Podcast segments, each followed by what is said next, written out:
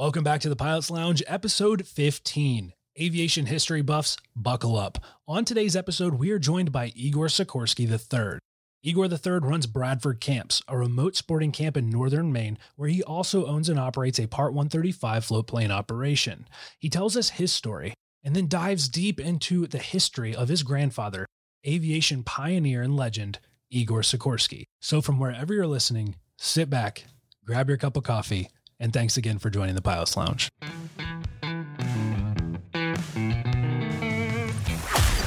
Welcome to the Pilot's Lounge, where it's all things freedom, flight, and fitness.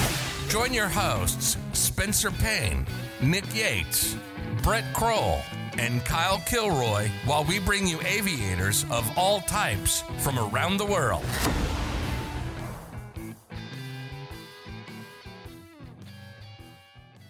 For our listeners today, we have Igor Sikorsky the third, the grandson of, you know, the O G himself, Igor Sikorsky, who pioneered what is known to be the first helicopter, even though he does credit Leonardo da Vinci with doing so. Most people don't know that he actually started out making airplanes, which we'll talk about later on.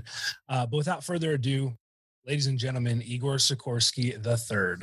Hello, hello. Uh, nice to meet you, and thank you for having me on your uh, your program here. It's an honor and a pleasure to uh, be with three of you Black Hawk pilots. I know my grandfather. My grandfather was always honoring the brave individuals who flew the machines that he built, and uh, so that's and I'm and I'm proud to be here representing my grandfather also.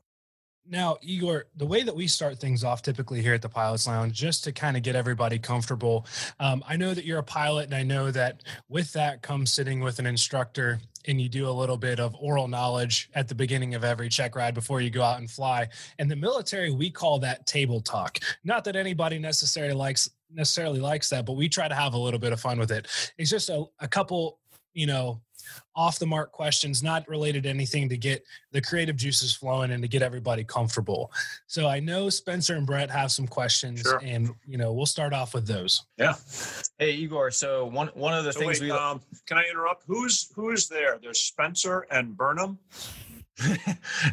Brett, Brett, sir. Sorry. Yeah. You're Brett. Yes. Cool. Um, okay. That's one of many names people call I me. I prefer most. Burnham. I'm going to start calling yeah, him that we're, we're, Just so you know, just so you know, we are now permanently calling him Burnham. That, that'll work. I'm, I'm used to I'm used to asshole or shithead or whatever. So, um, but uh, yeah. So with that, um, where what's your favorite like dive bar? Where's your favorite dive bar that you've been to? Dive bar. Oh wow. Well, you mean. Um, In recent years or like in all time? All time. So I'm just going to do the one that popped into my head first. And uh, Karen's um, Karen's sister lives in Charlotte. Brother-in-law lives in Charlotte. Um, and they're coming up to visit actually in a couple of days. But we go down there for um, uh, for vacations and for holidays and stuff. So there's all kinds of pop-up bars and pop-up um, breweries that are down in Charlotte, but there's a bar down in Charlotte, and they probably don't even want me to speak their name because this is a bar that's been there forever with a pop-up condo that has grown right around it. And it's literally the shape of the condo outlines the contour of the land that they wouldn't sell to the condo because they wanted to be a, stay being a little good, wonderful dive bar. And it's called the Thirsty Beaver. And it's small oh, I like and that. Awesome. And we were there for New Year's a couple of nights in a row. Yeah, the Thirsty Beaver. And it, and it could not take any more um, uh, promotion because it's a tiny little place with a really devoted following. So don't anybody go there, but that's my fave. Wow, great answer. Thank you. All right, next one coming for you on the topic of drinking is uh, if you could have a drink with anybody in the world, dead or alive, uh, who would it be and why? Well, uh, wow, if I could have a drink with him. you're really throwing the curveballs. I was already just talking about my grandfather. I could say that it would be nice to have a glass of Dubonnet with my grandfather. How about that? Um, it's a pretty solid answer. When I was ten. And so I knew him.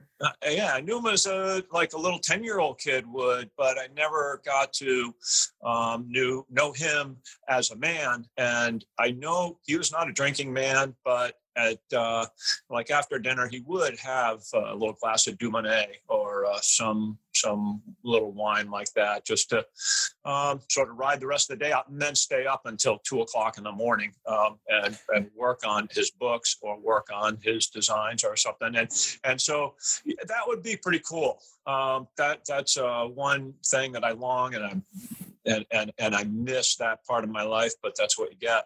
Um, yeah. Uh, Uh, I'm gonna I'm gonna come back to that one, but I'm I'm gonna sit tight with my answer for starters. That works for us. Absolutely. So mine is, if you you know being a Part one thirty-five pilot and have having flown a lot of interesting places up in your neck of the woods, if you could fly to any location in the world, where would that be? Well, I, I kind of have a, you know, the bucket list that probably isn't going to ride out, but I'd love to do some bush flying in Alaska. Um, I, I, I've read a lot about it. I, I, um, I, the vastness of it. I'd like to have something that had like, you know, big gas tanks, but, um, But yeah, I mean, that, that would be a wonderful thing. I've never been to New Zealand. Karen and I want to go to New Zealand sometime. And I don't think that can ever happen, but, um, hey, somewhere where there's a lot of water, cause, uh, I like landing on water. Yeah, absolutely. And I think that actually segues us really well into, um, kind of talking about what you're doing up at Bradford Camps, especially too, just to give people some ideas, and I'll let you explain it more. The first time that I heard about, you know, you and where you were and what you were doing was from a, one of my dad's friends who is a float plane pilot, um, who goes up there and I guess has, has been up to the Bradford Camps. And the first time I heard about this, you know, it was, oh, you can only get there by seaplane or driving, you know, for hours on dirt roads with no cell coverage. And I'm like, okay, well, that's like some wrong term type stuff, you know, but I would love to hear more about what you guys are doing up there. Talk a little bit about the camps. Um, we'll get into this, the Sikorsky weekend later, but just to give people an idea of the life that you live up, you know, in northern Maine. Let me just start by saying, um, you know, I grew up in Connecticut um, under the shadow of my grandfather's legacy, if you will. Uh, but I spent my summers in in um, a remote section of Western Maine at a, a lodge, kind of a boys camp slash sporting lodge. Um, and I was at the boys camp every summer from ten years old all the way through college. Um, it's Cobb's Pierce Pond camps, and and it's just a near and dear part of my um, life. And uh, and having spent all that time, I I sort of had in the back of my mind, that's the ideal job, to run a lodge in the middle of nowhere um, and have people come that, you know, need a break from the world, and, and, and you kind of take care of them, and they catch fish, and you get to go fishing every once in a while or hunting. And, and, and that was a dream that, um, in my mind was probably not going to happen. Um, but Karen and I got married, and we decided that we would be just a couple and not raise a family. Um, it's kind of a conscious decision that we made, um, which opened the door to other possibilities. And one of them was like opening up the chapter of my dream of running a sporting camp. So we looked around, and the God smiled on us, because the Bradford Camps just happened to be for sale at at the kind of the same time we were looking. And uh, there's just nothing like it um, in Maine anyways. Uh, it's uh, the cabins are one hundred years old, but they're beautiful. There's no other cabins on the lake. Um, uh, it's a big lake, very float plane friendly, um, with a lot of other really good fishing destinations that are float plane friendly. So, um, and uh, and the, the community atmosphere of Bradford Camps is uh, is a big part of it. We make all our meals in the lodge here, and everyone comes in three times a day to sit down and tell everybody else how their day's going. It's a real interesting um, and friendly group of people that kind of collide here and get to know each other. So that it's just a really dynamic social place, but it's also, uh, we generate our own power. There's no cell phone coverage. Um, we uh, have to fly out for groceries or drive out. Like I said, the two hours of dirt roads to drive out once a week and get groceries. And, and, and, uh, so we're really an isolated little island here of, uh, you know, five people working together to take care of this group. And, and it's afforded me this wonderful opportunity of owning a float plane and, and, uh, being a Northern Maine bush pilot. And, and that's, that's super rewarding, um, uh, from a lot of different aspects. Actually, it's interesting that you're kind of mentioning that. I think right now, in the world of general aviation, bush flying is is booming. You know, at least on the social media side, it seems like all you see is cool. pictures of, you know, of uh, bush pilots out in the Western United States and Super Cubs, things like that. I think a lot of people forget that bush flying also includes, you know, the people landing one seventy-twos in the water. I'd love for you to talk a little bit about your experiences in, you know, flying almost solely your one seventy-two float plane, pretty much in more wilderness sure. than what most people experience. I don't know how it differs from anything else, because honestly, that plane out there, it's a Skyhawk that's got a lot of additions on it that make it a very good workhorse. Um, I'm a twenty-five hundred hour float plane pilot, twenty-five hundred hour pilot. Um, however, twenty-two hundred of those hours are in that particular aircraft. So that's basically all I know. Um, uh, I, I'm, uh, you know, instrument rated and uh, complex and all that stuff, but I fly this very powerful but very simple version. Um, but you're correct. There, there are nuances up here. The float flying, flying off of water adds a whole different dynamic. Um, the wind is always different. The you know, the water conditions uh, uh, can change rapidly and be very benign uh, in one hour, and the next hour be pretty ugly on the same body of water. So your runways are always different, um, and uh, uh, and there's also um, a lot of short water we fly out of, and we fly heavy, and we fly in the morning when it's cool, in the afternoon when it's hot. So conditions just change a lot, um, and uh, and it's all local weather. My, my flights are my flights are anywhere from six miles away to twenty-five miles away. So it's not not long distance flying, but um,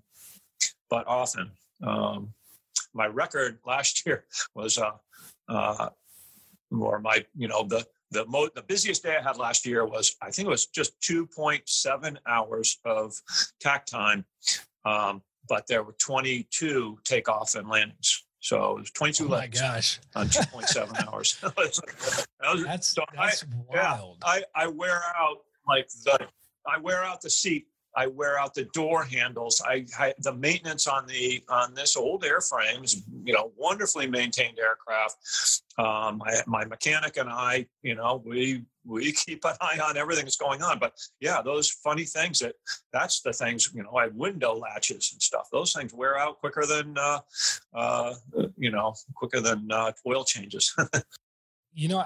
I- I didn't even think about a lot of a lot of that things. I mean, I, I personally don't own my own air, aircraft. My father does, and I grew up flying with him. I can kind of relate to the legacy of aviation in that aspect. But I think that's something a lot of people don't think about when considering a Part one thirty-five operation or something small like a one seventy-two, just the general wear and tear of in and out, in and out, you know, people just causing those small, not damages, but just wear and tear, you know, on, on your air, on your aircraft. Most of the waters I fly into do not have docks. So I'm coming up on a gravel shore, or you got branches sticking out that, you know, the, the wind is going to rotate the aircraft one way or the other uh, when you're coming in. And, you know, you got to, you got to look uh, twenty seconds down the road all day long. as in any flying. Um, but but there are uh, there are a lot of nuances for float flying into areas that are not developed. That uh, it's just it's really interesting. It keeps you on your toes and it keeps you sharp, and um, and uh, and it yeah makes for an interesting day for sure. Um, and uh, but uh, one of these days I'm going to get into a rotary and and. Uh, play around with that. I keep waiting for somebody to invite me, like, Igor Sikorsky, it's time for you to learn how to fly the helicopter.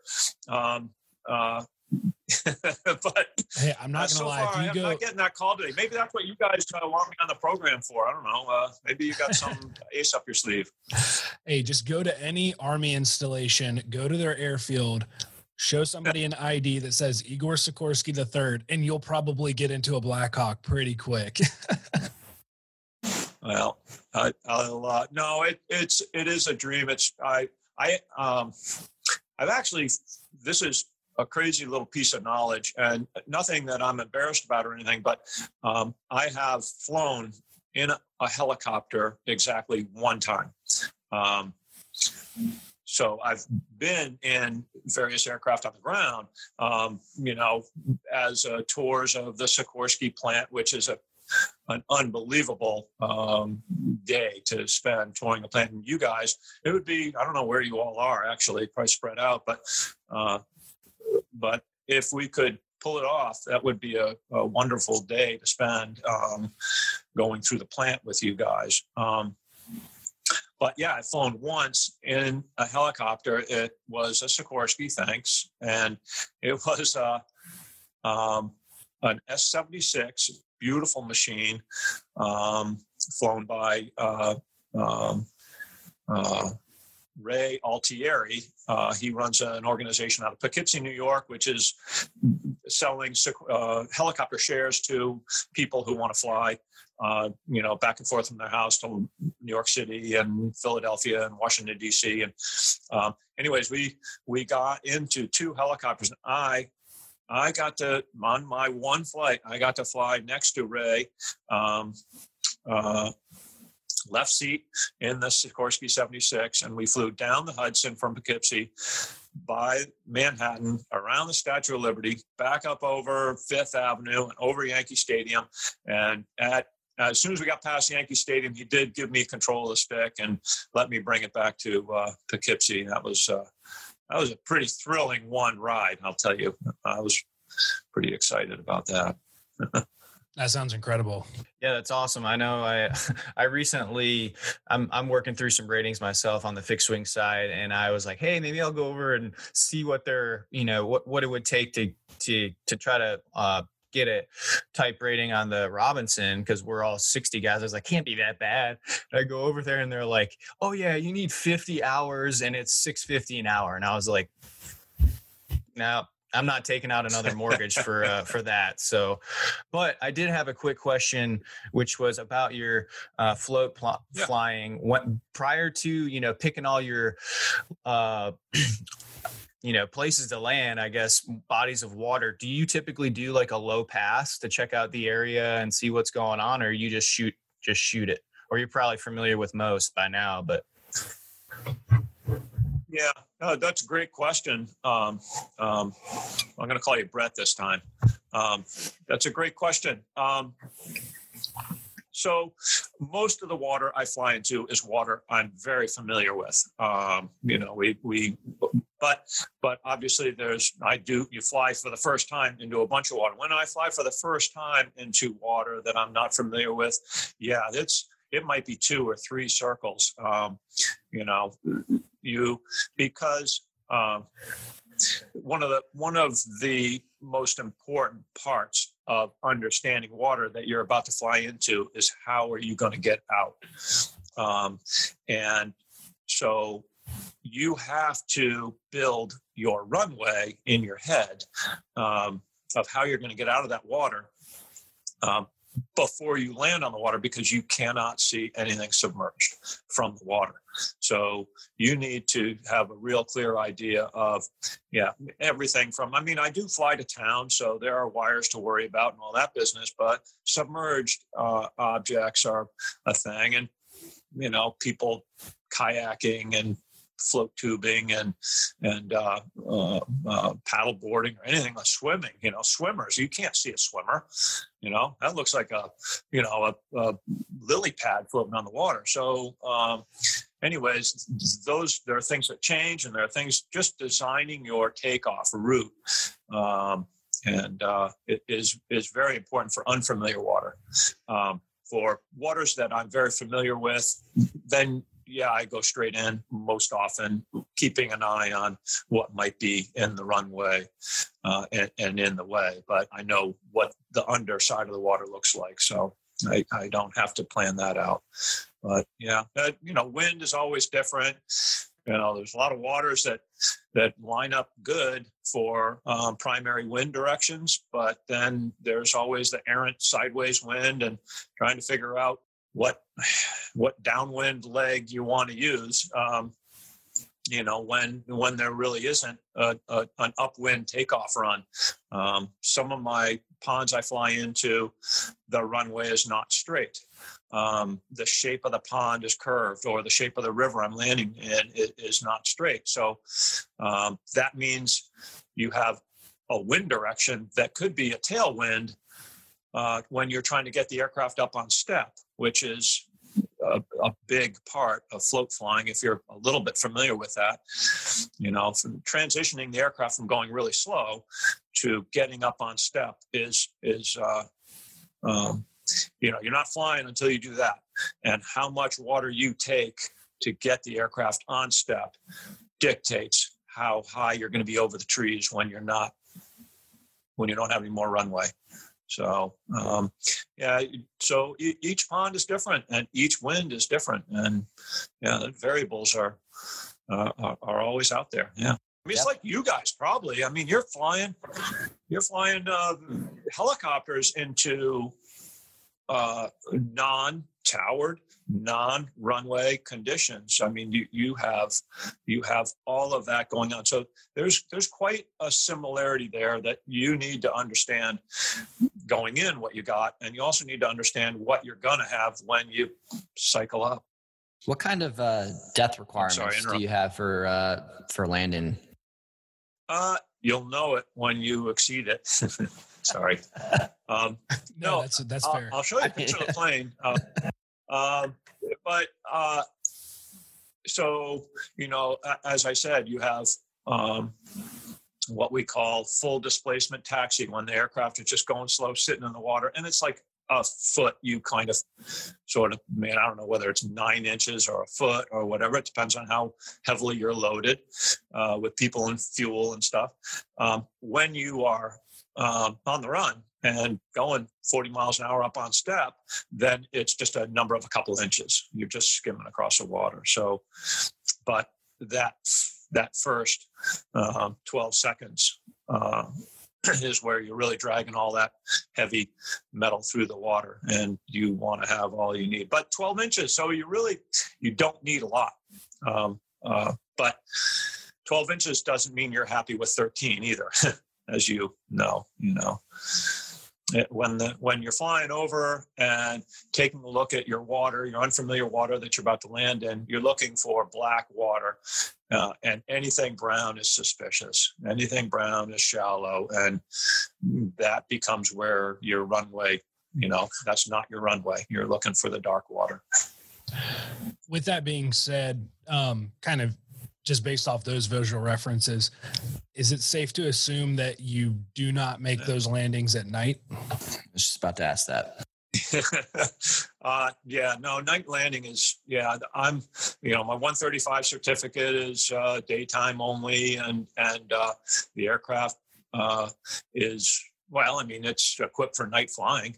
Um, and as a private pilot, I am able to, like, quite frankly, on a full moon night, there's a lot of daylight. I mean, you're casting shadows. So, um, but you're exactly right. I, yeah, the aircraft is tied up uh, um, on its ramp at nighttime.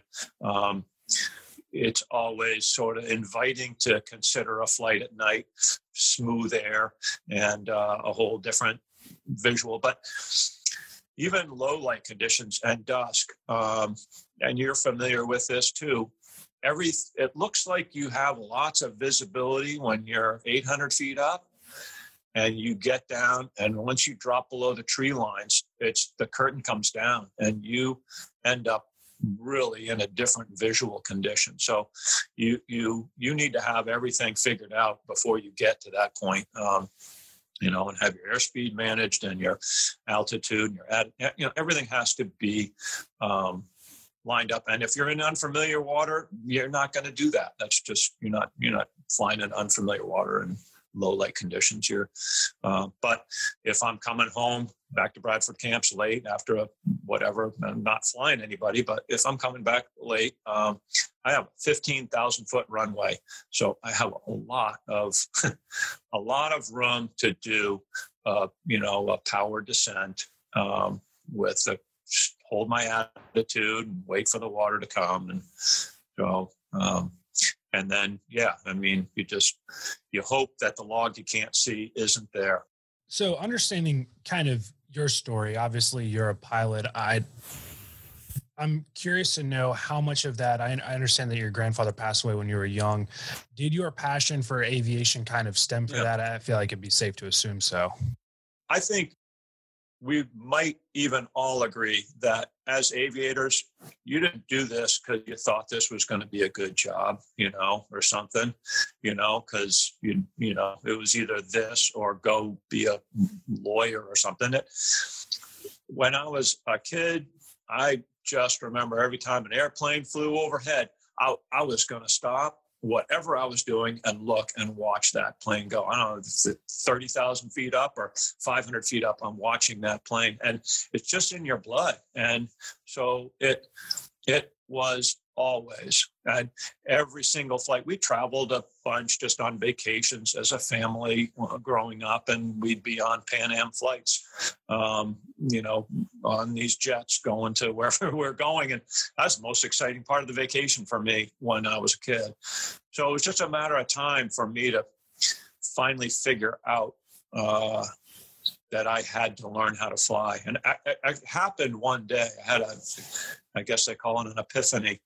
A, a road salesman for a company in Southern Maine, one thousand miles a week, driving, selling uh, building products. Great, a great sort of post-college job of uh, freedom and fun and doing, working in the building industry, which I love. And, and uh, but I, I was twenty-nine years old, and I, and I was driving through Lawrence, Massachusetts, and and I said, I'm going to be thirty, and I don't know how to land an airplane, and this is going to change right now.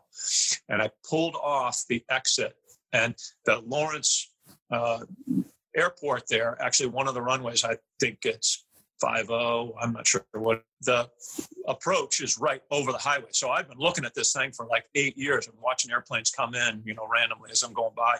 And, uh, and so I pulled into Lawrence and the first F B O there, and I walked into the desk and I said, can, you know, give me a, uh, give me my, the next lesson slot. Tell me when it is. And, and, uh, indeed I got uh, a solo done before I turned thirty, but, um, so yeah, it's just in the blood, isn't it?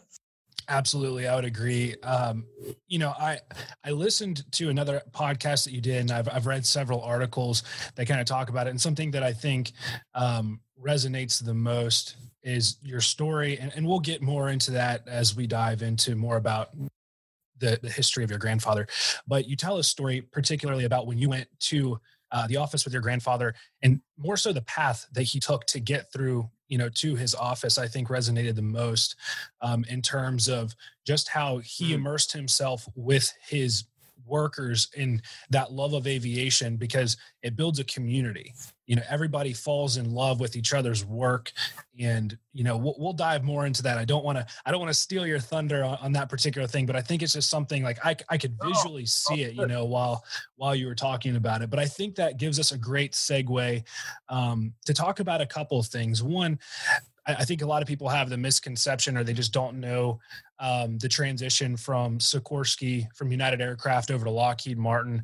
Uh, they probably still associate you as being, you know, affiliated with, you know, Sikorsky helicopters um, as an individual more so than, you know, as, you know, as a descendant. So we'll dive into all of that.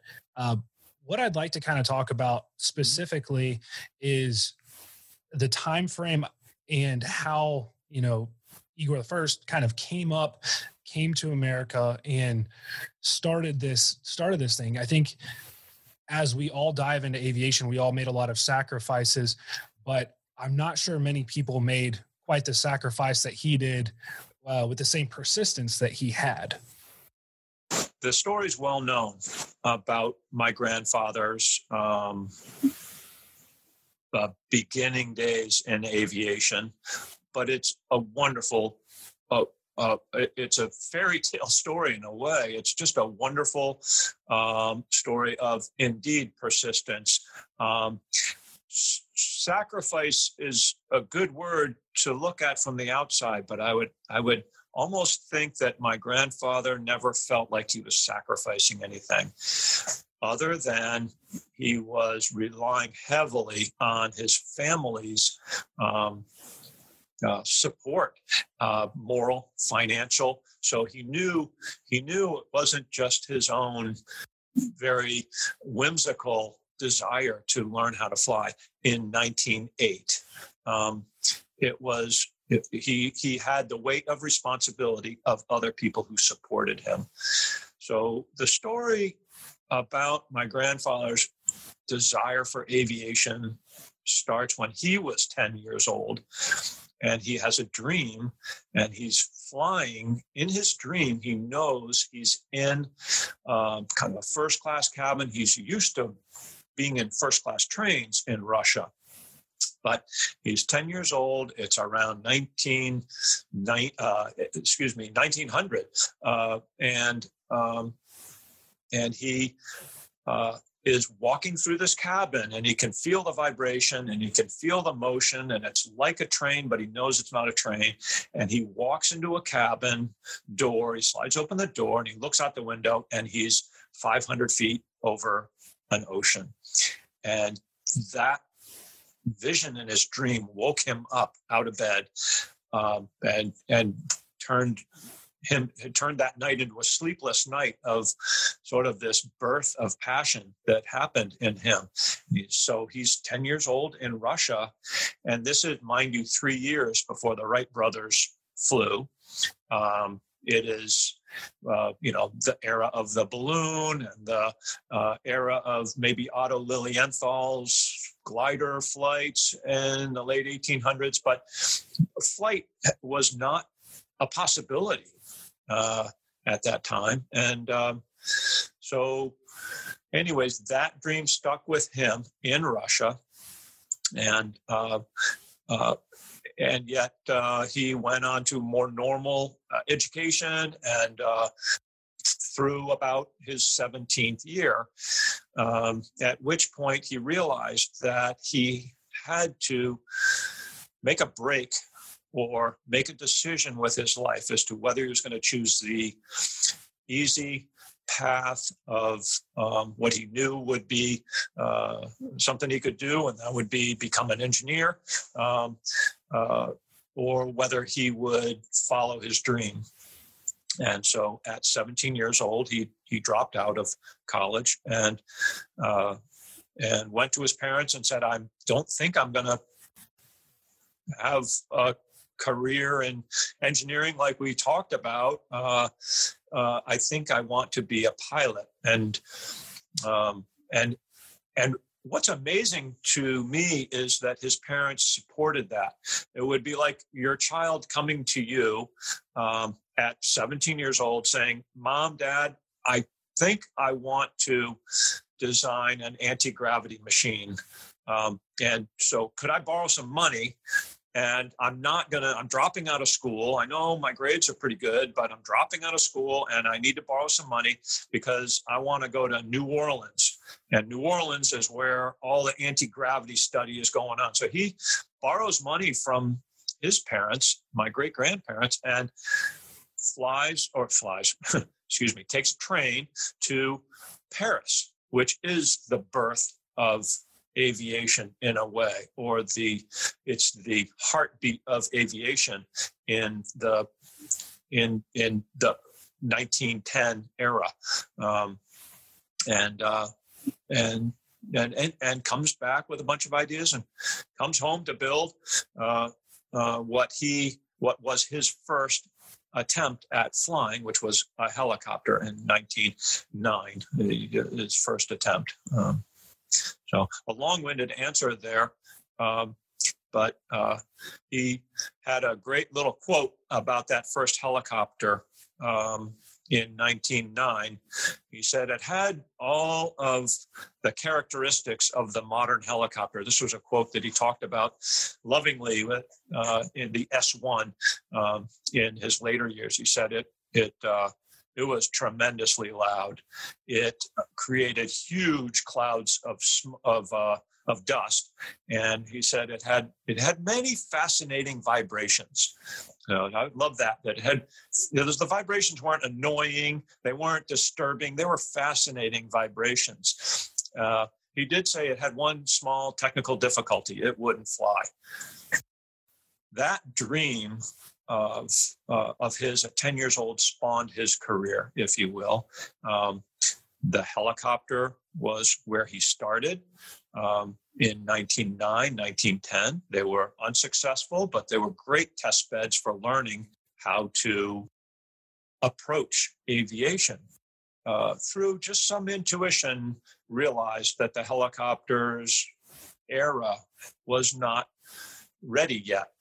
So he turned his attention to fixed-wing airplanes and had a tremendous career. Had he never immigrated to America, and had he just rested on his laurels of his eight years of flying airplanes, he would be an aviation great. In the nineteen ten to nineteen seventeen years, he built the world's first enclosed cockpit aircraft. He built the world's first multiple-engined aircraft. The largest aircraft for its time was the Ely Mormitz, which was uh, indeed the largest aircraft for o- almost two years, I believe. And for almost two years, he was the world's only multi-engined instructor of aircraft. So many other firsts, many longest firsts, and so...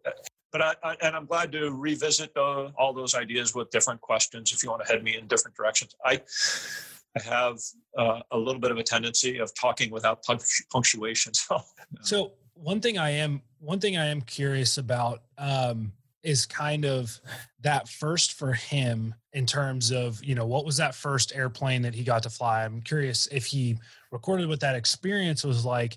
And then at what point did he decide that, hey, you know, I need to go to America to be able to develop my dreams into something more, and how that looked for uh, for Igor?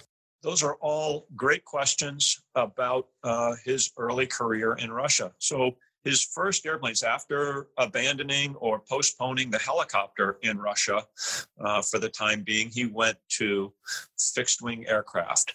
Now, his fixed-wing aircraft designs and construction and piloting were based on his experience, which basically was zero training, no time in a cockpit, and never having designed or built an airplane before. So this was true seat-of-the-pants uh, design work. The S one, his first airplane, uh, I should say S one, his H one and H two helicopters were were were uh, temporarily postponed.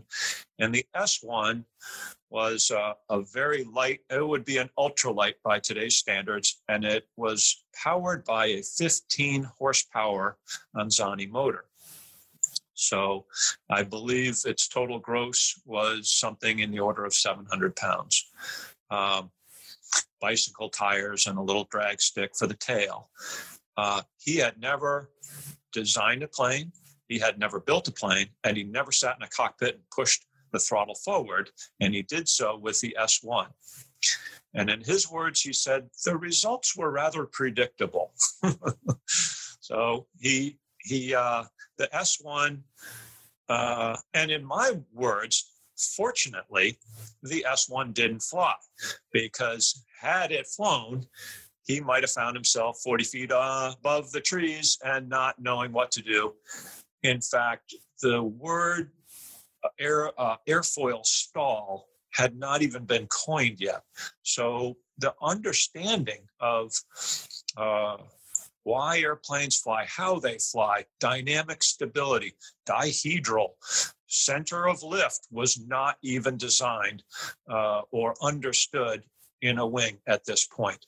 Um, so center of the center of gravity of an aircraft, which he knew was very important. You certainly want the center of gravity of your aircraft near the center of lift.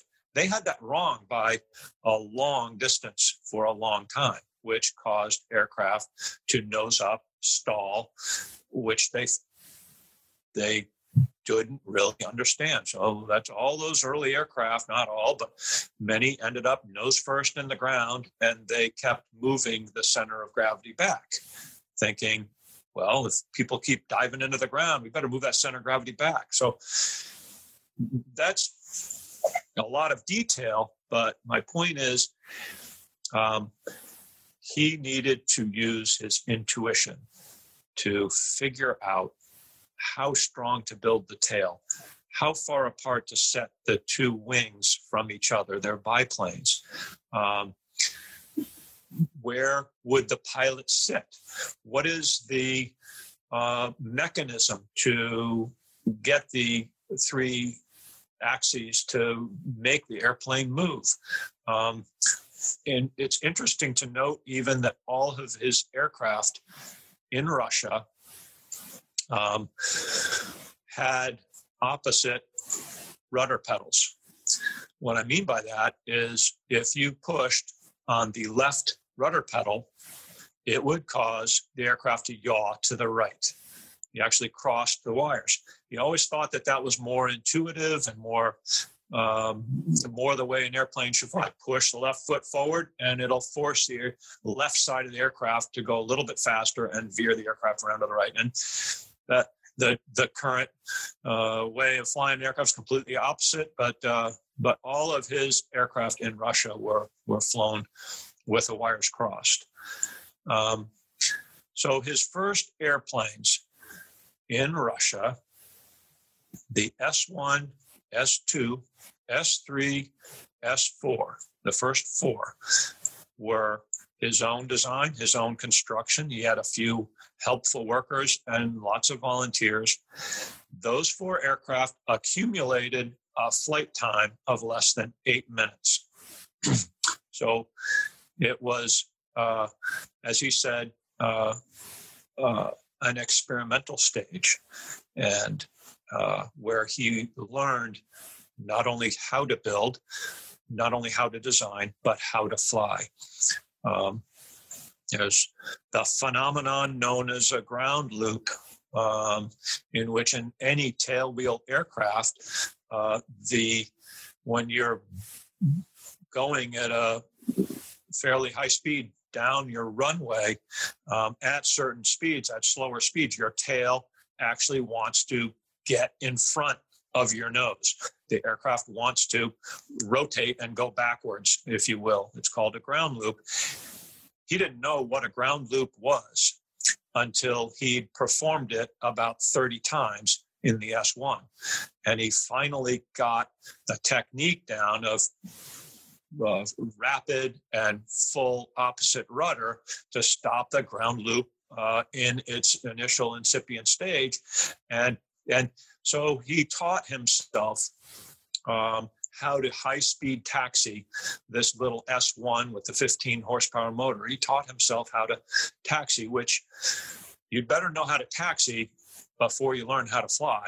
So uh, uh, that's why it probably was a good thing that it was a lightly powered aircraft. It gave him gave him some foot uh, manners, if you will.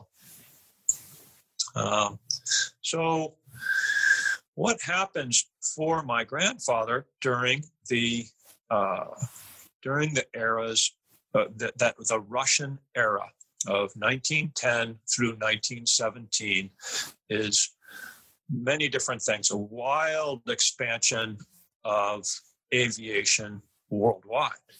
Uh, uh, Blériot flies the channel. Um, uh, so many great advances were made in that. And Russia, there also were great advances, and largely my grandfather's work were those great advances. Um, as I mentioned, the, the first enclosed cockpit. And so my grandfather, after the first four, the S one through S four, where he basically is learning a little bit at a time with each aircraft, each aircraft resulting in some broken wood and some bruises. Um, he makes his first real success with the S five, his first planned flight that is completed as per the plan is with his fifth airplane, which was a takeoff and a circle and a landing. It was his first time he actually landed where he wanted to land the aircraft. And this was a fifty horsepower uh, design, and it was succeeded with many other uh, very well-built and successful single-engine airplanes. He won some competitions. Uh, there were many aviation competitions in the era of nineteen ten, eleven, twelve, the uh, military competitions, because they realized the importance of the airplane. And he started to win some of these competitions. And during one of these competitions, he had a forced landing caused by a mosquito in the carburetor jet. Plugged off the fuel, brought the airplane down, you know, brought a thirteen hundred pound airplane to the ground, smashed a bunch of stuff. He did not get hurt. Somehow he survives uh, numerous crash landings in his life, including onboard fires, which were extinguished with overcoats. Um, but he he realizes with this mosquito event that the airplane is destined to have more than one engine. This is a completely radical theory at the time. Um, there's no way an airplane can have more than one engine because center of thrust is mandatory. So more than one engine would mean when one engine goes out, which it will, you know it will, it just did, uh, you will not be able to main contr- maintain control because you'll have only one engine working on one side of the plane and it'll spin.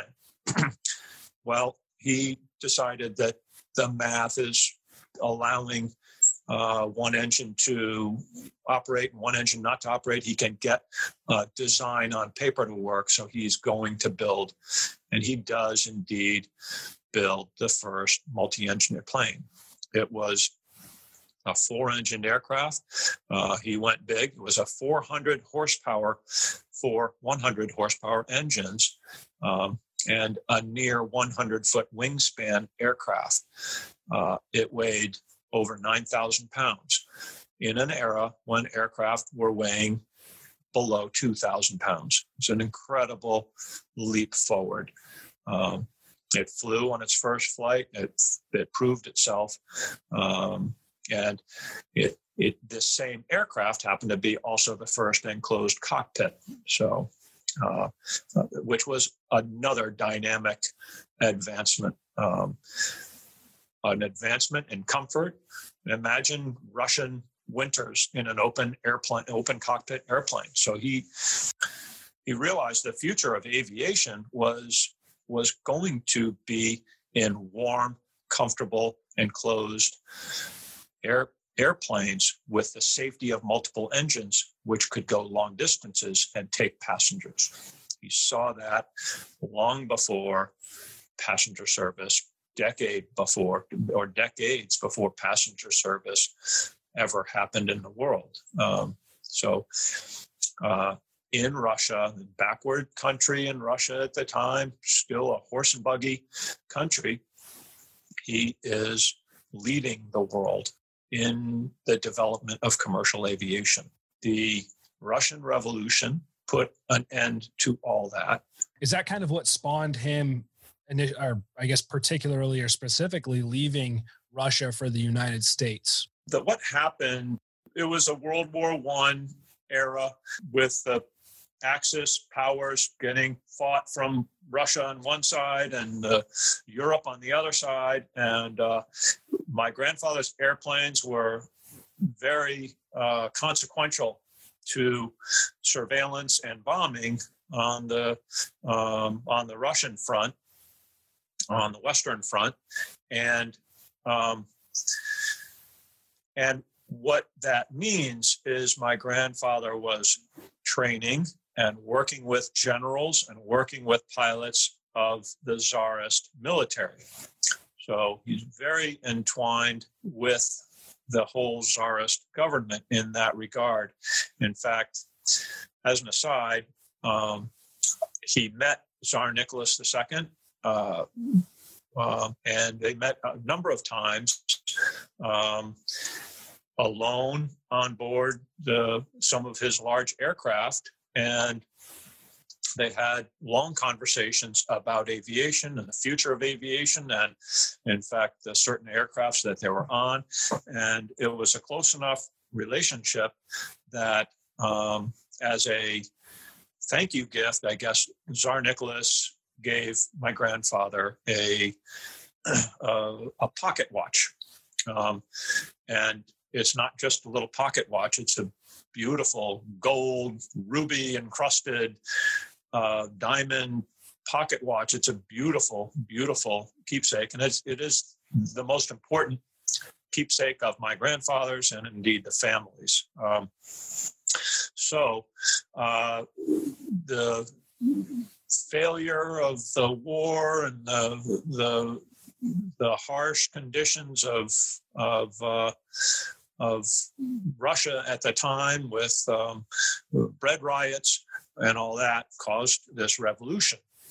Uh, and I shouldn't say failure of the war, but the hardship of the war and uh, the crop failures caused the Russian Revolution. My grandfather knew everybody you're not supposed to know in a revolution, um, including the Tsar and generals. And so, uh, Uh, it, literally, th- he was there during the unrest, during the shootings and the assassinations and the executions. Um, and it was very clear that his life was in danger. Uh, so as a temporary measure, indeed, with all the intent of coming back to Russia when this nonsense of the revolution goes away and things get back to normal, um, he leaves to go to Paris, um, where he works for the end of the war. And and the revolution never really went away and never calmed down, and it settled into the Soviet Empire, and he could see that coming, and he could see his inability to return to his mother, Russia. So he, um, as so many immigrants have, left uh, wherever he was and came to what he considered the land of opportunity, and arrived uh, through Ellis Island. I actually have the uh, the manifest, you know, where everybody signs in from the boat they come in on in Ellis Island, and uh, uh, I have uh, have a copy of that page, which is uh, kind of a fascinating little piece of history. And uh, yeah, he lands in Queens, the area of Queens, New York, which is sort of known as Little Russia, and begins a new the new era of his life. Can't speak English. He has basically no money. He's got a bunch of drawings uh, of aircraft that he's designed and built in Russia, but he's an unheard of nobody immigrant in in America at the time. Uh, and uh, so now, yeah, just to give people a scope of uh, reference, this is what I believe the date was. What, March thirtieth? Is it nineteen twenty-nine or thirty-nine? So this would be nineteen. He arrives in America in nineteen nineteen. Or nineteen nineteen. I was so, ten years off on that one. And so he he spends about a year in Paris, and and the war, the armistice is signed, the war is concluded, or temporarily postponed, let's say, and he ends up in arriving in America in nineteen nineteen. Again, penniless, can't speak English, but he has some contacts where he can um, begin uh, to put some roots down in the sort of New York area of Russia, and uh, of, of the United States. And he loved, uh, he he he was in love with America from the first day forward, and with the uh, modernness of it, with the energy and the exuberance and the dynamic nature. He could see possibilities. It was a big country uh, geographically, so he knew that aviation was going to play a part. Um, and yet, he had no money, and he didn't know anybody, and he had no jobs, and he can't speak English, and nobody knew who he was. All of his successes in Russia didn't translate to, to America. And furthermore, the war was over. This crazy contraption called the airplane, um, you know, yeah, okay, one pilot and one or two more people, and you got to sit outside, and it's going to be cold, and you're going to get oil in your face. And so it, it, people didn't understand that commercial aviation was a possibility, because they thought, Uh, at that time, still, airplanes would be regulated to small, single-engine, outdoor cockpit design. So it was a number of years before my grandfather was able to get back into aviation, to scrape together enough money to have almost really influenced by these Russian immigrant um, population in in the area of Queens, where... where this Russian immigrant population was like, Igor, you're an amazing designer. You're an amazing builder. Get, let's get going. I'll help you. My wife's got a job as a secretary or a waitress. I don't even have a job. I'll just work for you. You don't have to pay me. Um, so around nineteen twenty-three, um, a small aviation concern, Sikorsky Aviation, was formed. Um, to build airplanes. And it was largely, I would have to say, volunteer labor, because the twenty-nine employees at the original Sikorsky Aviation uh, company were, did not receive a paycheck for some eighteen months. So that is gives you an idea of some dedication that these people had to working with Igor.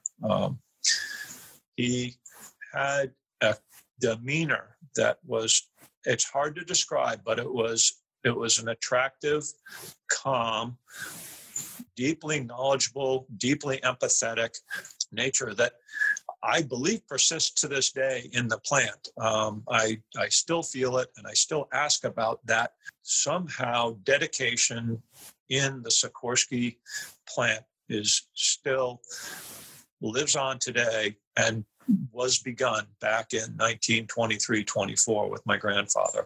So they began They begin building the S twenty-nine, which is his twenty-ninth design, the S twenty-nine A for America, in a chicken farm, in the backyard of a chicken farm. So the plane is built outside.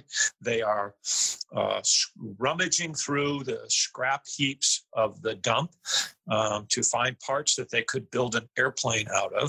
They got a car bumper that they cut and formed into an aluminum pair of shears to cut the aluminum for this aircraft. At one time, a hospital replaced all of its beds uh, and threw out some three hundred bed frames into the dump. And the Sikorsky uh, employee volunteer group went there with everything they could to take these beds apart and use the metal uh, for the S twenty-nine. Um, largely, the S twenty-nine's fuselage frame was built out of discarded hospital bed frames.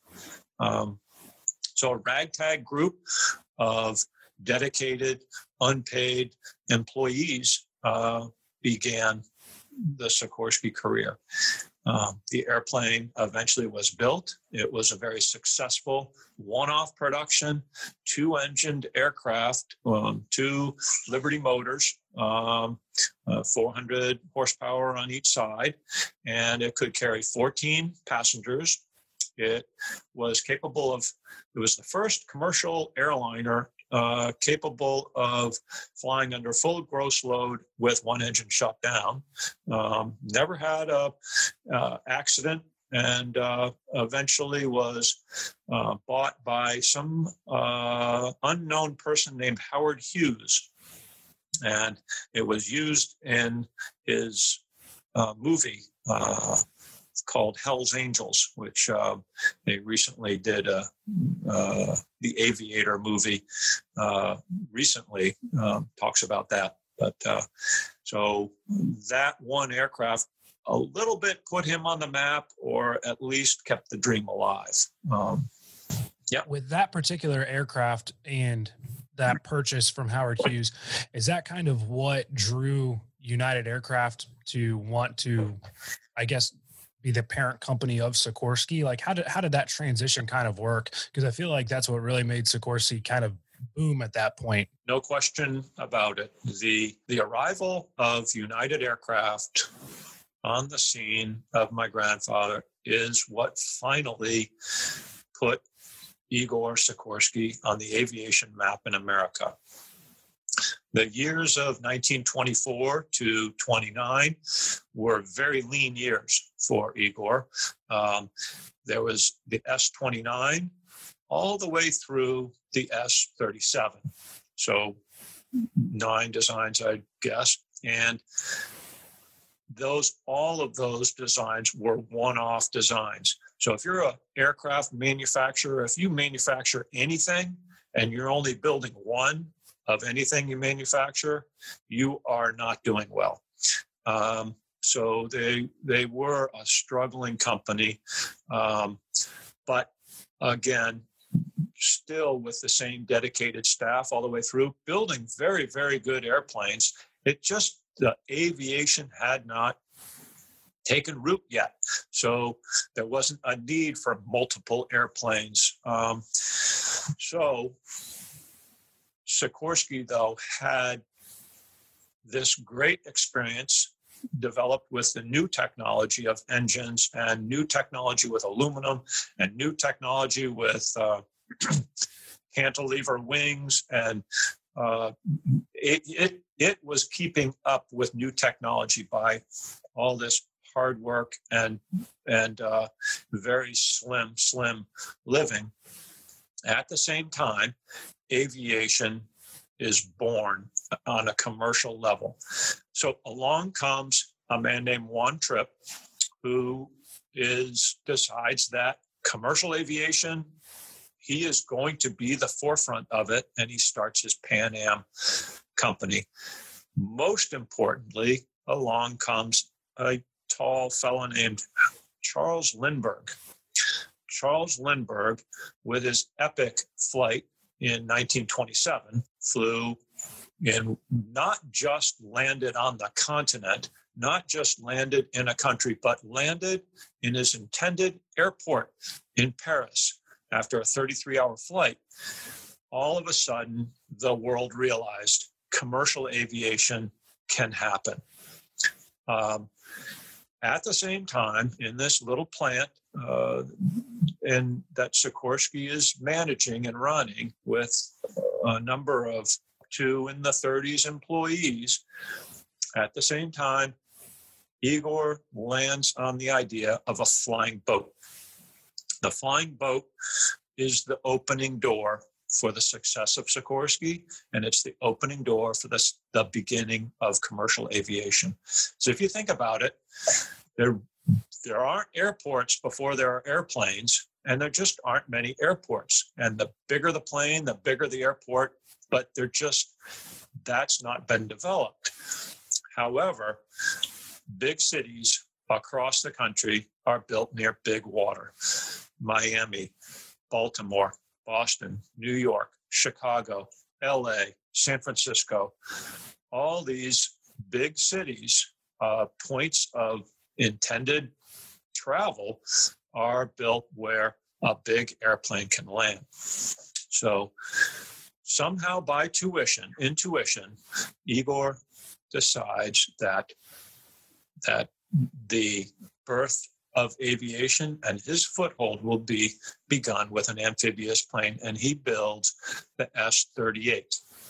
The S thirty-eight is a it's a bizarre-looking plane by today's standard. I, I, it's it's one of the most elegant schemes of an aircraft I've ever seen, and I love its looks. But by today's standards, it is ridiculous. It's uh, full of struts and wires. It has a what they call a parasol wing. It's a complete wing that's unattached to the fuselage. Below the wing and unattached to the wing are uh, two engines that are connected by struts. And below that is a fuselage that's slung on its own, connected by struts and wires. And behind all of that strut and wire connection stuff, way in the back, by connected by wires and two booms, is the tail.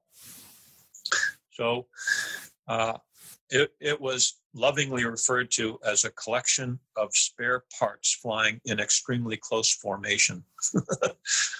So. Spencer actually just sent us a photo to give you some context of that aircraft, and it is it is incredible looking. And I don't know that I would personally yeah. get in that or fly that, but that's also why I'm not an aviation pioneer oh. like your grandfather was.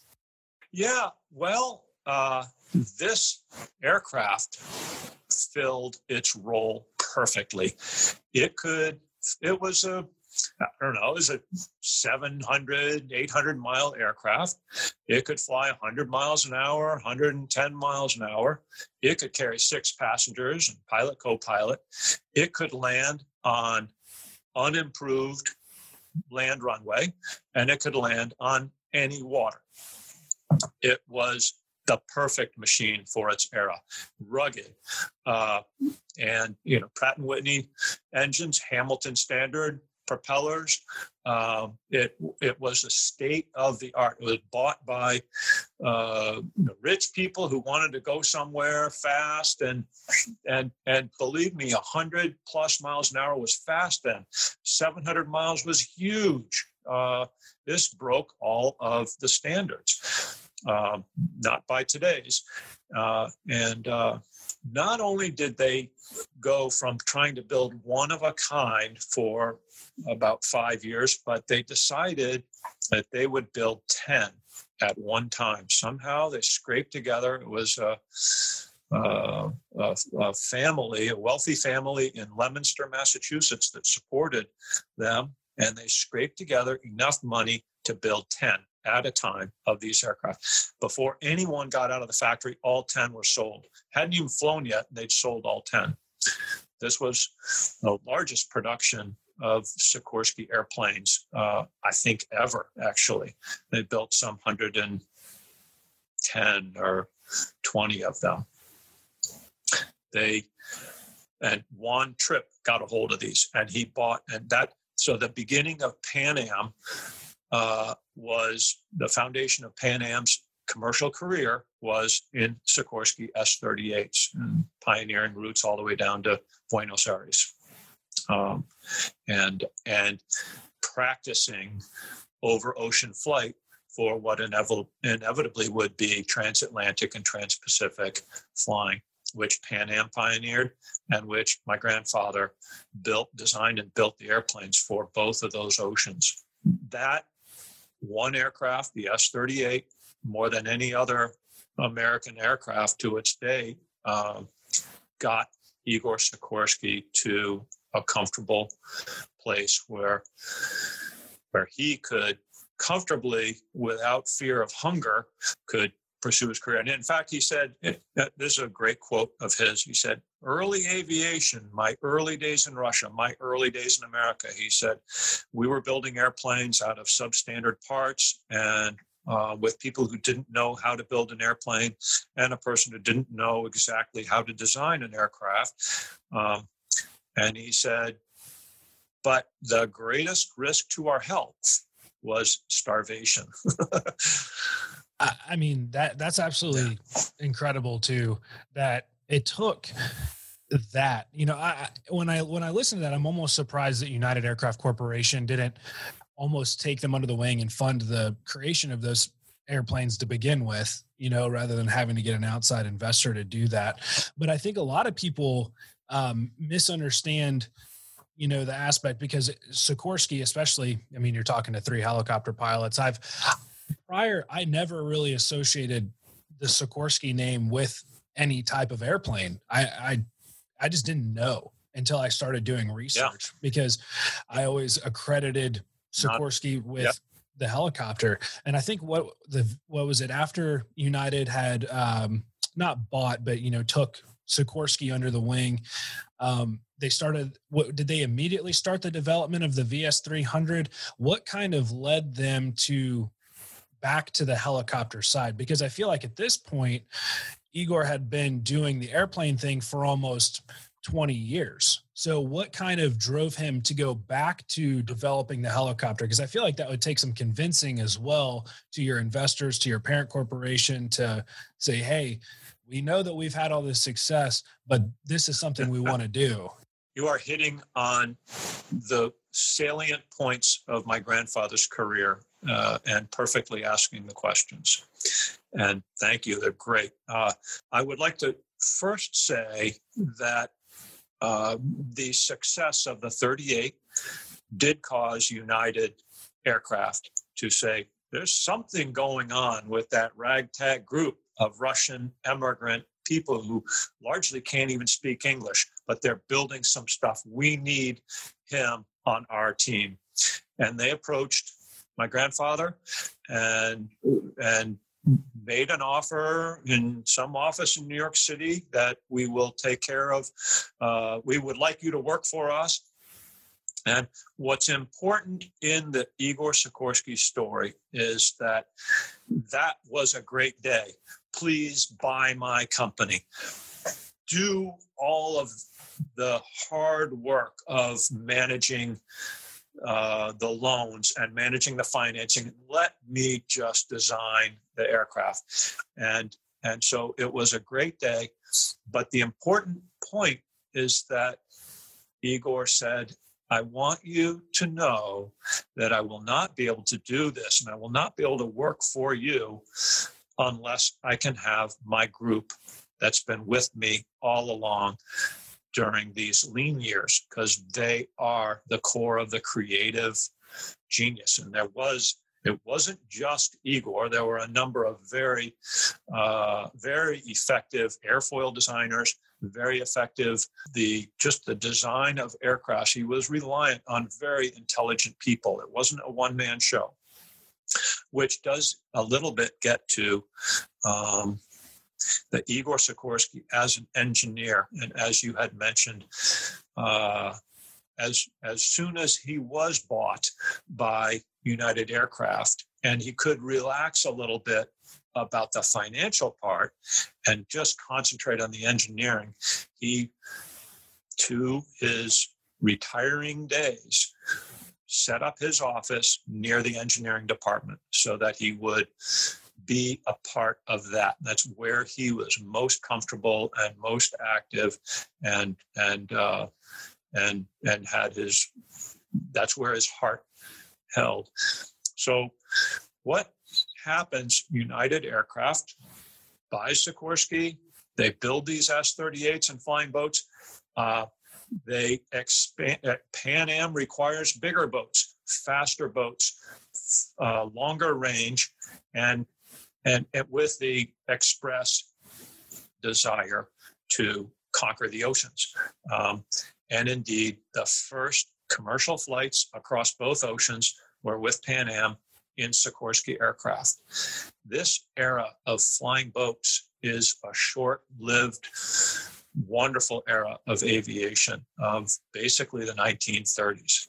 And, and, and it fit that little window when airports hadn't really been designed yet, but, but people want to fly.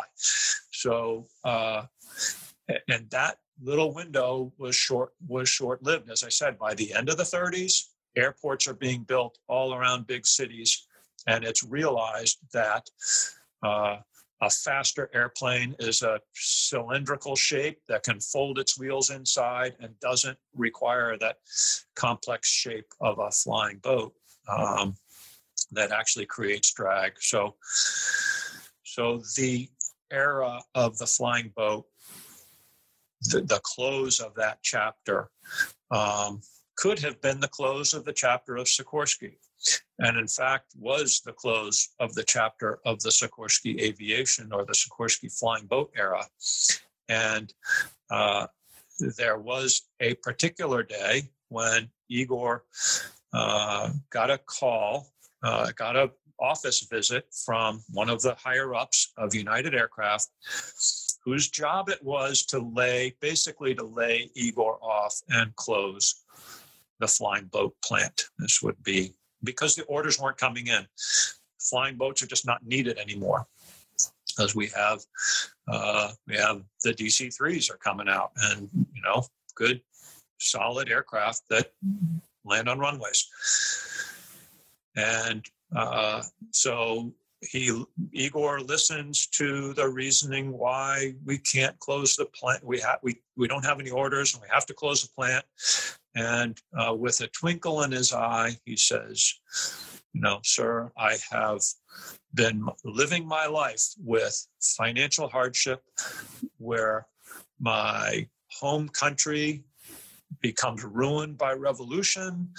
Um, and and so this little minor uh, uh, setback of of not needing my aircrafts anymore, this is something we all overcome. This is no big deal. And he said, I have been working on one little idea um, that I would like to propose. If you give me uh, about two years and a minor amount of some thirty thousand dollars, I do believe I will have a practical helicopter for you. And this would have been um, around nineteen thirty-eight, around the dawn of the of the Second World War, that he goes into the final stage of his career, which is designing the helicopter. Um, and indeed, uh, in less than one year, he does build with his team a helicopter that got all four wheels off the ground for a few seconds. It was some two years later that they had full uh, practical flying machine. To my understanding, just to paint a picture for our listeners, this first helicopter, the V S three hundred, uh, when you say the first practical helicopter, it's the first helicopter to have both a main and a tail rotor system on it. That's correct. So This, uh, his move to, from the flying boat era to the helicopter was, in his words, like living his life again. He had never, uh, he had tried to build a helicopter some thirty years before, um, with zero success.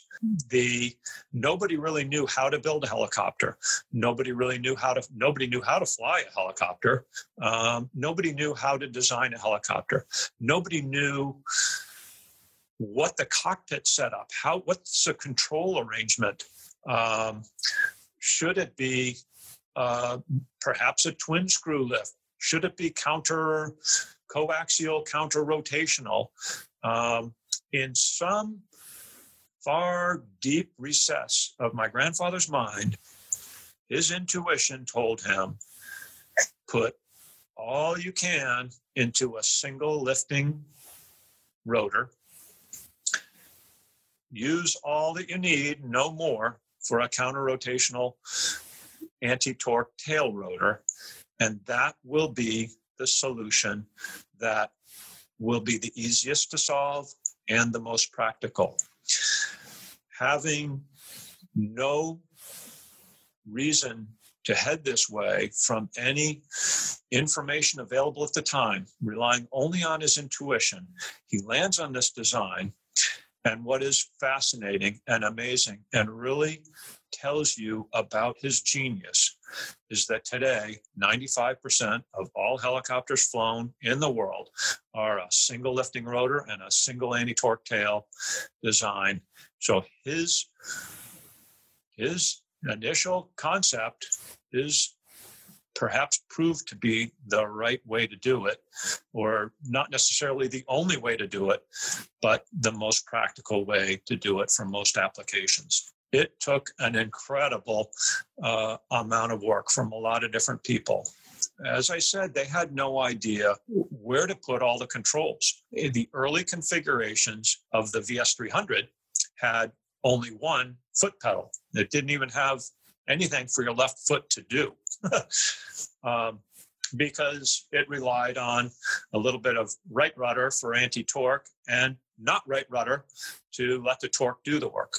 Um, but uh, um, they had a tremendous amount of work to do in just figuring out what uh, what a rotor diameter, what the rotor speed should be. I am going to speak outside of my own knowledge base and way delve deeply way into your knowledge base here. And please excuse me if I get some of this wrong, but they had to begin to understand without any uh, known knowledge um, what lead and lag were doing to the rotor, what uh, flapping was doing for the rotor, um, and how all of those vibrations were going to get managed. And um, and it and it's it's just an unbelievable. And all of this was solved with slide rules. There were not any computers doing any work either. There were no slow motion cameras or anything. It was it was at one point Igor built a platform on the side of the V S three hundred where Les Morris flew the aircraft in hover, uh, but they were trying to trace down some annoying, let's call it fascinating vibration. And Igor stood on the platform on the side of the aircraft and held different parts of below the rotor, held different parts to try and zero in on where the vibration might be coming from. That's the kind of intuition that they, that he relied on, and the kind of design work that brought it to its success. This paved the way for pretty much the the future in terms of the timing and everything else, because you're introducing this new form of aviation right at kind of a, a time of war when they don't have this capability at the, you know, quite yet. It's not fully developed quite yet, but I'm sure with somebody like United Aircraft backing you, they're of course wanting to see the production, and they look at the war and see a potential value in utilizing this on a military front, which I'm curious. Sure. Do you think the timing coupled with uh, the newly introduced lift capability was was something that was planned, or, you know, what kind of drove them to kind of market towards the military um, when this was all being developed, or did the military approach them for this capability? Um, I am not sure. It was very clear from the beginning of that when the helicopter was first flown successfully, backwards, forwards, landing in tight areas, landing on rooftops, hovering and receiving packages, it was very clear. The imagination could go anywhere. That this was a machine that was, by my grandfather's words and many, it was easy to envision it being helpful, useful in all manner of civilian, commercial, and military use. Um, evacuating wounded soldiers, getting downed aircraft out of the woods, um, and as well for reconnaissance and uh, and then delivery of troops. It was uh, delivery of troops from ships to shore.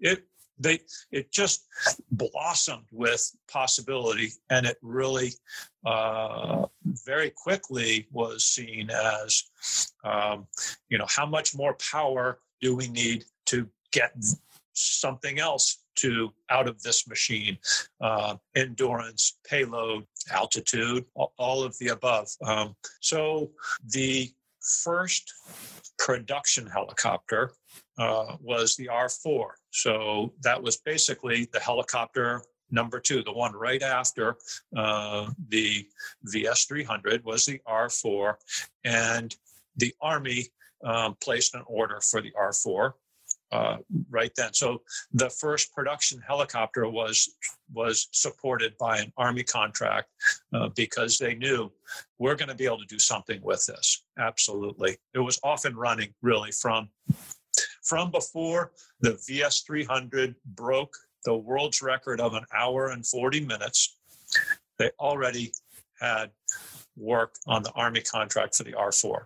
You know, they were, it, it was that, that accelerated. The R four did uh, see a little bit of service in World War Two. There was one rescue with an R four from a downed airman uh, re, uh, brought out of the jungle in mm, Southeast Asia or uh, Philippines or something. Uh, but yeah, so a little bit of service in World War Two and certainly a ton of service in Korea. You know, what's interesting too is for the majority, I would say the majority of our listeners do come from that Army aviation community, specifically rotary wing. We have a couple fixed wing listeners from different, from different areas of, um, of aviation, but we do also get a lot of listeners that are interested in, in aviation and things along those lines, or, you know, becoming a military pilot or just learning to fly. And so they bring a lot of those questions. So I think the history of it's really incredible um, because as you're talking about, you know, some of these early, you know, early helicopters that the Army ordered for us, it's interesting because down at Fort Rucker in Alabama, I'm not sure if you've been able to go to the Army Aviation Museum, but they have on display some of these early, oh. you know, some of these early helicopters that were from uh, Sikorsky. It's a, it's a incredible, you know, an incredible tribute to the early days of Army rotary wing aviation. And I highly recommend if you get a chance, you know, going down there and, and checking it out. I think that you would thoroughly enjoy it. I will. I look forward to that. So yeah, it's on the list. I'm, I'd love it. Kind of transitioning a little bit. Um, I think that paints an incredible picture of the early days of particularly Army aviation and how we kind of came about and the Sikorsky name and its influence on the development of aviation, not just in the United States, but worldwide. But with that, I, I think that a lot of people don't realize quite the impact that, that Sikorsky has had across an entire community. Um, and that particular being in Stratford, Connecticut. You know, I've listened to a couple stories about, um, you know, just how much Sikorsky and, you know, the, the family and the corporation has done for that community. But also I think we tend to focus in and say, oh, as aviators, we all have this community, but as a company, um, you know, they do some pretty cool things, particularly one thing that stood out. And of course, all of us, you know, enjoying a beer every once in a while, uh, thought it to be pretty interesting. But the Two Roads Brewing that does, you know, the tribute to your grandfather or to, I should yeah. say, Sikorsky every year uh, with the Road Less Traveled Russian Stout. Um, I, I thought it was really interesting to listen, you know, how they invite the family members there to, to share the history um, of Sikorsky and, and how all the people show yeah. up. And, you know, what what's your, I should say, what's your interpretation or your experience with, with this event and interacting with these people? Um. Yeah, it, Two Roads Brewery is uh, just a fantastic, uh, well, it's great beer, um, but their sort of return to community and support of community. I mean, they're, they are in, uh, you know, right down the road from the Sikorsky plant. Um, and, um, you know, they recognize uh Um, the family value, I guess, uh, of what Sikorsky has, Sikorsky as a plant uh, and as a company has um, sort of uh, created this community over the decades, and and they just are happy to honor that. Um, so they have invited us family members to be a part of the celebration of um, Igor Day, if you will. So this sometime in the spring every year, and the line is out the door. It's it's it's remarkable. Uh, beer. Uh, beer aficionados, because it is very good imperial stout. It's amazing stuff. Uh, they put a different uh, spin on it every year. Um, but also, by and large, Sikorsky employees, sons, daughters, granddaughters, grandsons, uncles, cousins, aunts, every, it seems like everybody has at least three people who's they're related to that work at Sikorsky. You know, I'm there and my uncles are there. My dad is there. He's Igor, and I have an uncle Sergey and an uncle Nicky, and Uncle George, who's passed away, has been there. And we're there with the brewer, um, with Phil, and we're there with uh, the artist who does the labels, and we're all signing bottles together, and the line's out the door of people who, you know, they want to get their twenty-four ounce bottles of Igor's Dream signed by all of us. Um, but they also have a story to tell. So the line is really slow. And as you can tell from me, I, I kind of go on and on talking about stories, and love hearing from them too. Yeah, it's a great community service, if you will, that that that uh, Two Roads does, and it's it's a fun day. I got a bunch of high school friends that come out, and and uh, we get to reconnect there also, and and uh, yeah, I mean, I I have. nothing to do with Sikorsky Aircraft at this point, and never have, and my father never did. Uncle Sergey, who is the eldest son of my grandfather, has been a career in service with Sikorsky for his career, just celebrating, and are you listening? Just celebrating his seventieth year of working with Sikorsky. So that's, that's crazy. A pretty good career.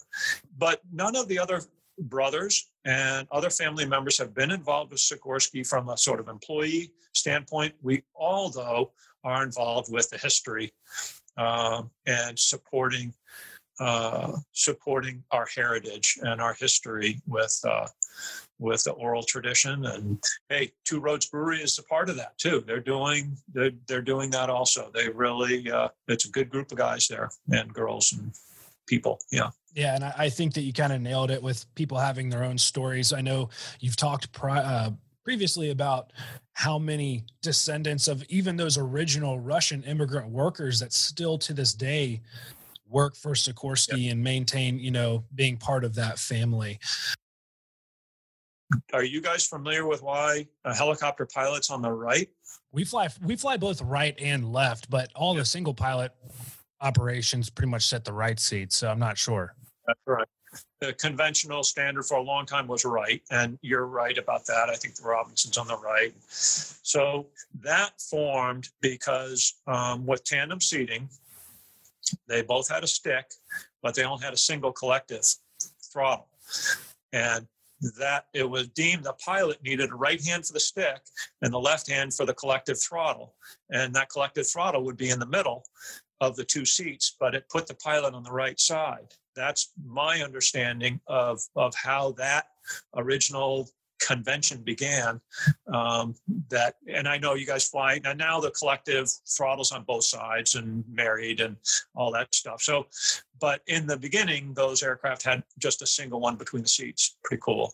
Um, I have beautiful close-up photos of the V S three hundred's initial mixer at the top, that that it's just, you could see sort of how it tried to start out simple, but it just started getting added to the very small uh, rotor head, actually, in diameter. And, and, and I think over time that rotor head size is, is uh, you know, for the whatever. The, the more I talk about that, the more you'll know I don't know. A complete work of of engineering yeah. genius, honestly. Yeah. With every aviator yeah. that we've had on, whether it's a lesson that you've learned um, through the study and through your experiences with your grandfather, or whether it's one that you've developed by, you know, yourself through your Part one thirty-five operations and your passion of flying over a couple thousand hours, if you could give any piece of advice to somebody who's embarking on a career in aviation or who wants to seek out a career in aviation, be it civilian, military, commercial, whatever it may be, what would that piece of advice be? It would have to be listen to your dreams. Um, like I was saying, I think if you have it in your blood that you want to be an aviator, maybe you're not quite an aviator yet, or you just think you might want to be, there's only one thing to do, because it will always, it will never leave you. You will always want that.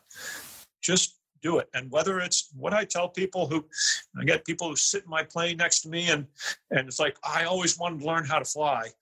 Well, it's easy to go down to the local airport and get a hundred dollar lesson. Um, Anybody can do that. And and then you'll know if you want a second lesson. Maybe take it, you know, the fifteen hundred dollars, two thousand dollars it takes to get to your solo. Um, and then you can say, I did that. Check that off the list. Or you can say, no, I really want to get my license. No, I really want to buy a fifteen thousand dollars, you know, one fifty-two. Or no, I I want to fly the big stuff, the heavy metal. I want to go in the military and fly the new, you know, you can make, you can make it happen. And it can be on your own with your own little airplane, or it could be doing the great work of the military, you, or, you know, bush flying in northern Maine, but it won't happen unless you actually pull off the highway and get into the first F B O you see and sign up for a lesson. Just take that one step. It's like anything. So there's one, uh, there's one thing that really I like to say about my grandfather's life that I, it sends chills down my spine every time I think about it. His life and, and the expanse of his life began in eighteen eighty-nine, uh, which is fourteen years before the Wright brothers flew and pretty much twenty years before aviation really began. Many people flying, if you will, or eighteen years before aviation began. And he spent his life in aviation from eighteen years old until the day he died in seventy-two. At seventy, in seventy-two, he was eighty-three years old. But in that time, his life beginning when aviation was not possible, a few years before his death, he sat down at a table and had dinner with Neil Armstrong after Neil walked on the moon. And that's all one life. Neil was picked up out of the water by a Sikorsky helicopter and brought back to the deck. And to have one life, numerous dreams, but one dream of aviation and fulfilled and supported and helped so many other people in careers and in lives saved and in the good cause won. That's, it's an amazing, there's not many at all, a handful of people in in the history of man that has achieved that level of success and good success. I appreciate you sharing with us um, this history. I think this has been a great uh, tribute to the history of aviation, specifically rotary wing aviation and fixed wing alike, and a great tribute to your grandfather who, who had, you know, proven to be one of the greatest pioneers in, in aviation history worldwide. That's a great thing. Really appreciate the time. And do you guys remember where you're going to go when you get to Charlotte? Oh man, that's been a while ago now. This is, see, this is great. That's why we started with that. That way nobody remembers the name of the dive bar by the time we get to the end. You mean the Thirsty Beaver? Thirsty Beaver. There it is. We knew that, yeah, we knew he would remember it. I'll never forget that. Don't tell them I sent you. They'll be mad at me. We'll make sure, we'll make sure that you're the, the first person that we, uh, we name drop when we get there. But Igor, I, I once again, uh, we do appreciate you. your time. Absolutely. Thanks again for spending time with us this morning. My pleasure. I really, as you can tell, I like talking. All right. Take care. Take care. Thank you really so much for your time. Right on. See ya.